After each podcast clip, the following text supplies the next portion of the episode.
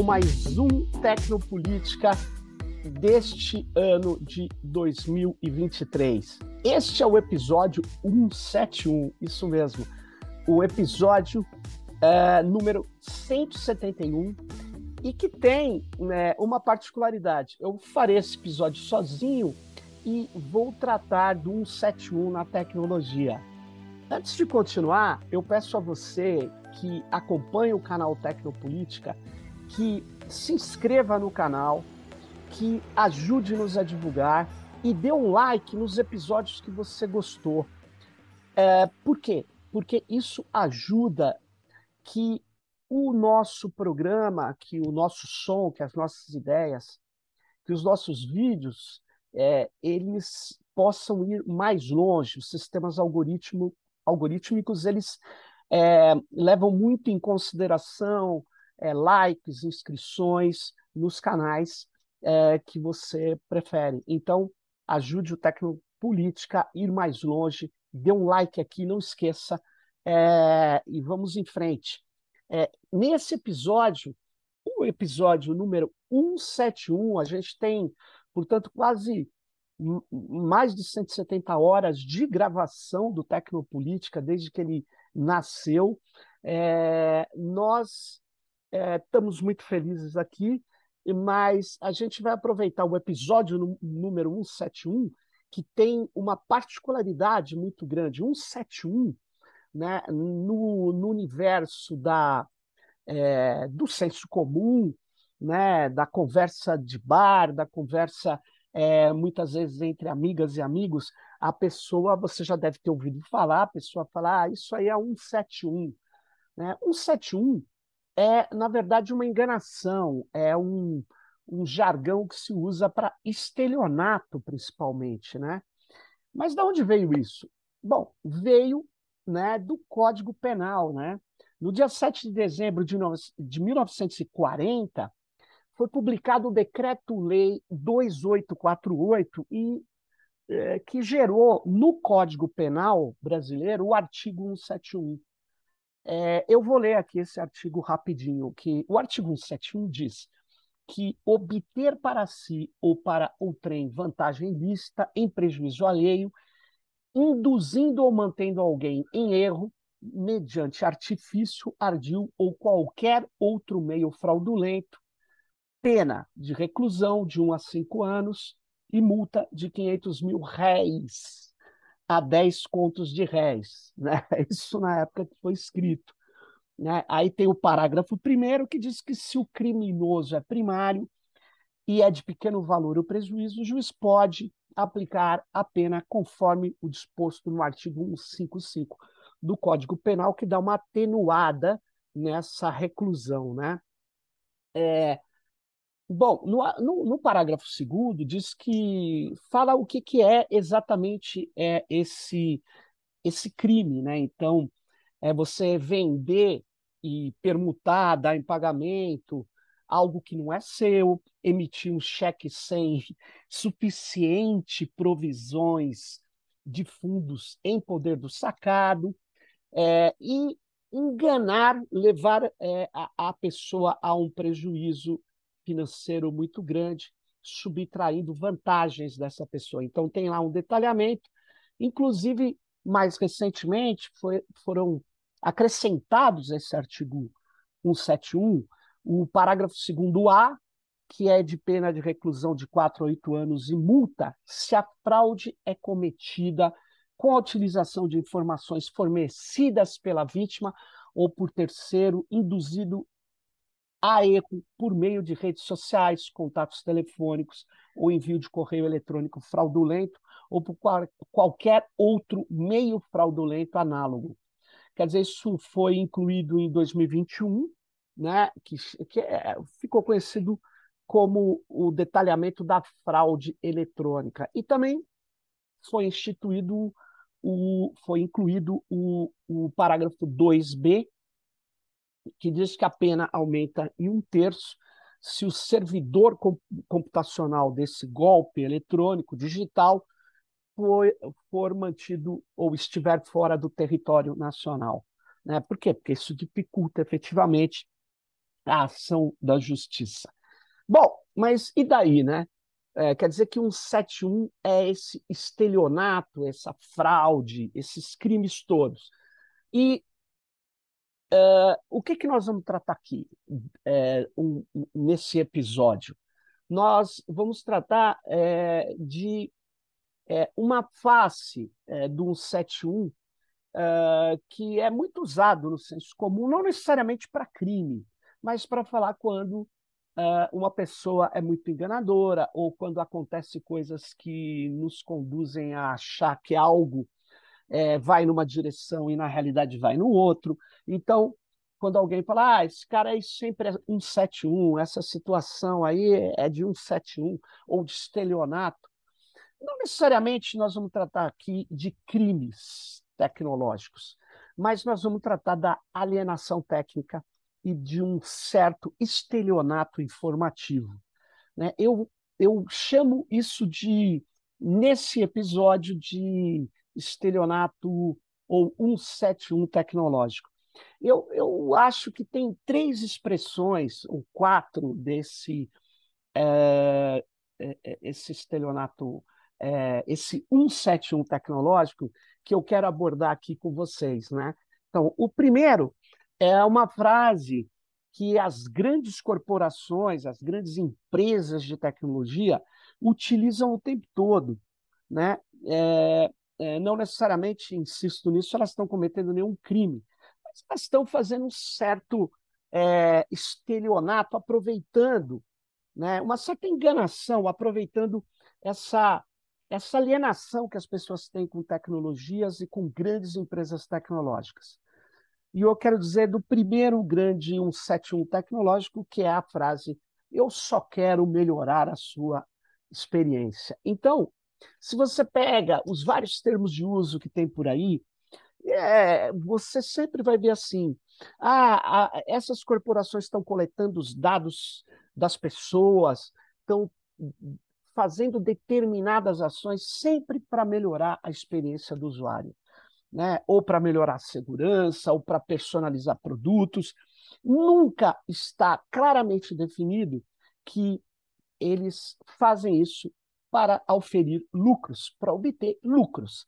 Então, isso é, é, muitas vezes passa desapercebido. E as pessoas que desconfiam muito de governos, né, e, e certamente com razão, por causa da história que nós conhecemos, né, é, do, do, do, poder do Estado, mas esquece do poder econômico, esquece desses grandes conglomerados de capital, cujo objetivo fundamentalmente é auferir, obter, extrair lucros.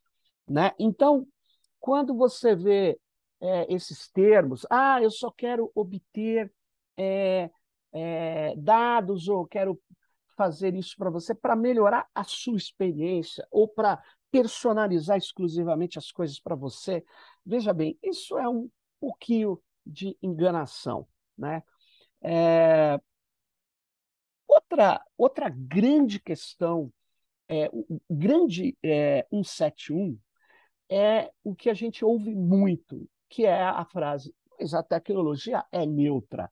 Né? As técnicas, as tecnologias, elas, elas resolvem problemas, elas melhoram a situação, elas não têm nenhuma conotação é, importante é, que seja política, que seja geoestratégica, que seja econômica, ou até mesmo que, que traga elementos ideológicos embarcados nela. Né? Olha só, é, a pesquisadora José Van Dyke, ela, ela costuma chamar isso de dataísmo. Né? O que, que é o dataísmo? É uma crença é, assim irracional, na verdade, de que esses, essas grandes corporações elas não cometem, na verdade, ações ou não praticam ações que são é, muitas vezes para prejudicar o consumidor e salvá-las, né? É, eu, eu, eu posso falar desde a Vale do Rio Doce, né? Que se você pegar as atas dessa empresa, mostra que ela preferiu é, ter os, é, é, o risco de acontecer um brumadinho, uma catástrofe ambiental, socioambiental, que matou muita gente, do que ter tomado providências anteriores, providências de que evitasse a tragédia, a catástrofe que poderia acontecer, porque já tinha acontecido no Vale do Rio Doce e eles continuaram a não tomando providências. Ou eu posso falar, inclusive, de grandes corporações como a IBM, que na época dos nazistas vendeu, na verdade, o sistema computacional e de códigos que vocês devem ter já visto em várias e várias é, cenas horríveis de filmes ou mesmo de peças históricas, que mostra é, as pessoas indo, indo para os campos de concentração com uma série de números né, é, é, marcados ou inscritos na própria pele do preso, né, ou da população que estava sendo encarcerada, que estava sendo levada para aquilo que foi conhecido como um dos maiores genocídios da humanidade, né? É, em Auschwitz, em Treblinka e outros outros campos de concentração, de extermínio, né? Então, a IBM é, é, fez isso por quê? Para ganhar dinheiro. E não era a IBM da Alemanha, era a IBM dos Estados Unidos que fez isso. Isso está comprovadamente é, documentado, já teve desculpas, etc. Mas é, o que eu quero dizer é que é, nem as tecnologias são neutras e nem as grandes empresas ou as empresas são neutras, né? Elas, elas adotam medidas e essas medidas têm implicações sociais, políticas, econômicas, né? Uma terceira, é, um terceiro 171 tecnológico é o, é o que, que, que diz que nos Estados Unidos é, é, a tecnologia não tem interferência do Estado, eles, eles usam o que é sempre melhor, que, que o que vale são os ditames liberais. E peraí, vamos com calma, né? Isso é um 7-1, né? É uma enganação. Eu vou pegar dois exemplos, eu podia ficar falando aqui muito tempo sobre é, é, é, outros casos, mas vamos pegar dois exemplos muito atuais, né? E que são de grande impacto, né, para todos nós. O primeiro deles tem a ver com semicondutores. O semicondutor, né, que é fundamental, material fundamental que é, é tratado para criar o, o, a infraestrutura, o, o elemento básico da computação hoje, de máquinas de, de processamento de informações. Né? O semicondutor, ele hoje está no centro de uma restrição que os Estados Unidos faz aos chineses. Os chineses eles consomem três quartos dos semicondutores fabricados no mundo, porque ele, ele é, interiorizou a indústria eletroeletrônica do planeta.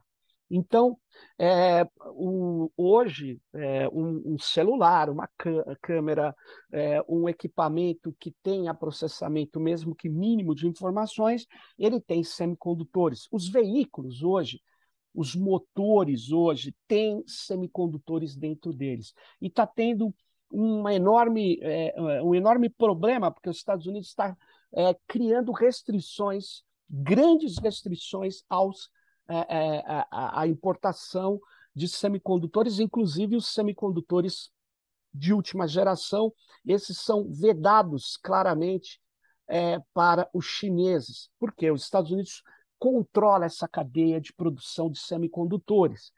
Então, o, o, o recentemente o Biden, né, no, no ano passado, introduziu novos controles, novas restrições à importação de chips, e eles alegam que isso é, é, eles fazem é, porque o, o semicondutor e os chips são tecnologias sensíveis e, e servem a aplicações militares e eles querem efetivamente é, impedir que China e seus aliados como a Rússia tenham acesso a o que existe de mais avançado dos, semis, dos semicondutores. Então veja bem, o Estado americano ele interfere claramente né, proíbe exportações, proíbe, na verdade, o fluxo de conhecimento, principalmente para os chineses, que têm uma indústria de semicondutor menos é, avançada, uma indústria tardia, porque o semicondutor vem de longa data, e vem do século XX, foi fundamental para que existisse a revolução informacional, né? porque é o chip né, o controle fundamental do que transforma bits em, em 0 e 1 um, em sinais elétricos, né? É, é, é, e isso cada vez mais está numa escala nanométrica é, é, e cada vez mais é fundamental para que possa processar mais e mais informações é, com um mínimo de espaço. Né? Então, os semicondutores, eles hoje estão fazem parte da chamada guerra dos chips, guerra dos semicondutores, onde os Estados Unidos controla né, as empresas principais que fornecem essa tecnologia, o design do semicondutor, principalmente, a produção do chip. Né? Isso está sob um controle é, muito estrito dos Estados Unidos, que quer uh, interiorizar, inclusive, a, a maior parte da cadeia de produção disso. Ou seja, trazer essas fábricas que estão na Ásia para os Estados Unidos. Então, o Biden é, acaba de aprovar uma medida de 280 bilhões de dólares para impulsionar a indústria de semicondutores, a cadeia inteira de, dessa produção no nos Estados Unidos. Então, veja, o governo é, ele está interferindo claramente num processo que você poderia achar que é simplesmente técnico, que é simplesmente econômico e que o que prevalece lá são decisões econômicas liberais. Não, são decisões econômicas que favorecem as indústrias americanas e são decisões econômicas que favorecem o poder político norte-americano. Então, é, isso acontece também no mundo do 5G. Né? Já há algum tempo, os Estados Unidos, desde o Trump, está tentando atrasar e prejudicar a Huawei, que tinha a melhor tecnologia de 5G, e a ideia é dos Estados Unidos é evitar que países comprem essa tecnologia e evitar que essa empresa é, continue, pela sua competência, ganhando mercados. Então, na verdade, nós estamos vendo aí, no caso dos semicondutores e do 5G, dois exemplos onde o que nós temos é uma ação política né, é, de, e, que interfere claramente no desenvolvimento tecnológico e que fazem parte, inclusive, de, da história da tecnologia e que as pessoas desconhecem, as pessoas desconsideram. Né? É, e aí é, tem a quarto, o quarto estelionato, ou 171 tecnológico, é mais ou menos é, que, que se encontra na frase, que tem a ver com as outras anteriores, mas vamos lá. É muito comum você ouvir hoje, não importa onde estejam os, é, é esteja os dados, é, o importante é resolver o nosso problema. Né? Isso é impressionante, porque o que nós estamos vendo, nós estamos vendo que é, cada vez mais os dados são utilizados para treinar os algoritmos de inteligência artificial, principalmente de aprendizado profundo, redes neurais e outros, é, outros algoritmos que precisam de muitos dados para poder extrair padrões e fazer, na verdade, soluções e previsões. Né? Então, o que está acontecendo é que os dados foram adquirindo uma relevância econômica muito grande. E países como o Brasil, que tem uma população grande, que tem uma economia é, média e uma economia é, extremamente é, média tecnologicamente, mas extremamente grande do ponto de vista do seu mercado interno, é, esses países, ou o Brasil em especial, ele é, não está tratando de modo adequado dos seus dados. Né? Por quê? Porque as grandes infraestruturas de coleta, armazenamento e tratamento de dados estão sob controle de big techs, principalmente norte-americanas, não exclusivamente.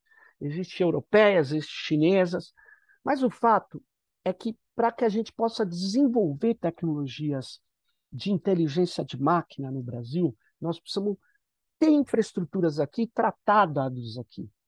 E a gente precisa lembrar que mais da metade, ou quase a metade, né? hoje eu não tenho o dado mais preciso, mas, é, em geral, entre 40% e 50% das compras tecnológicas no Brasil são feitas pelos governos.